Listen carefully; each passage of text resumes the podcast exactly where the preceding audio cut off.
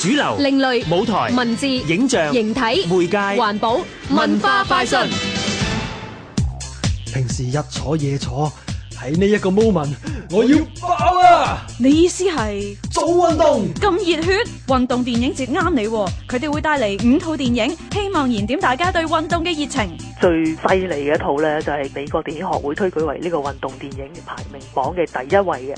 咁係邊套呢？就係、狂牛》啦。咁呢，就係、馬田史高西斯嘅作品啦。咁同埋係羅伯迪尼路憑呢套戲呢，就攞到奧斯卡嘅男主角嘅。講嗰個拳擊手嘅心理會比較獨到一啲嘅。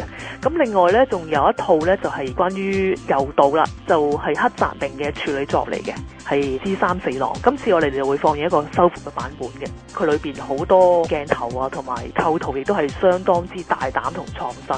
唔該 UA 先啦，克電影節目經理趙嘉薇。熱血唔單止屬於年青人㗎，仲有聚焦老人運動員嘅老愛做運動。主要係講一啲老人家呢，哇個個都好高齡噶啦，即係八十二歲，有啲係過咗一百歲。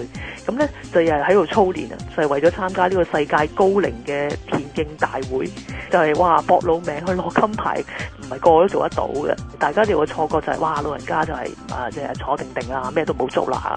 另外一個角度睇啊嘅，其實老人家更加需要做運動，因為其實令到佢自己更加靈活，唔係咁容易跌親啊咁樣啦。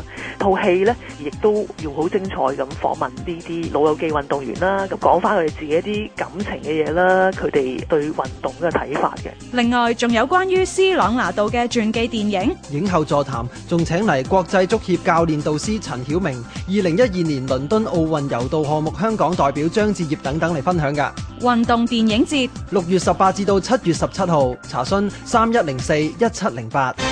香港電台文教組製作文化快訊。